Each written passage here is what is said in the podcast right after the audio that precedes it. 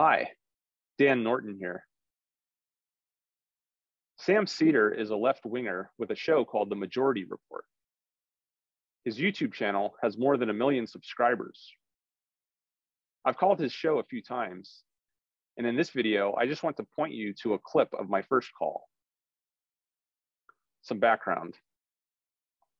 Before I called the show, I had participated in the chat room of Sam's YouTube channel. While in the chat room, I found that its moderators were enforcing certain policies that I took issue with. I wanted to discuss the matter with Sam, so that's why I called him. You can find the call by clicking the thumbnail on screen or the link in the description. Feel free to discuss it in the comments below, but beware. If your comments are rude, obnoxious, or silly, they might be deleted and you might get blocked. That's it for this video.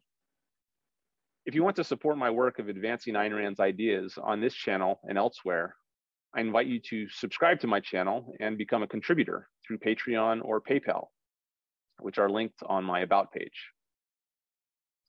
Thanks for watching, and I'll see you in my next video.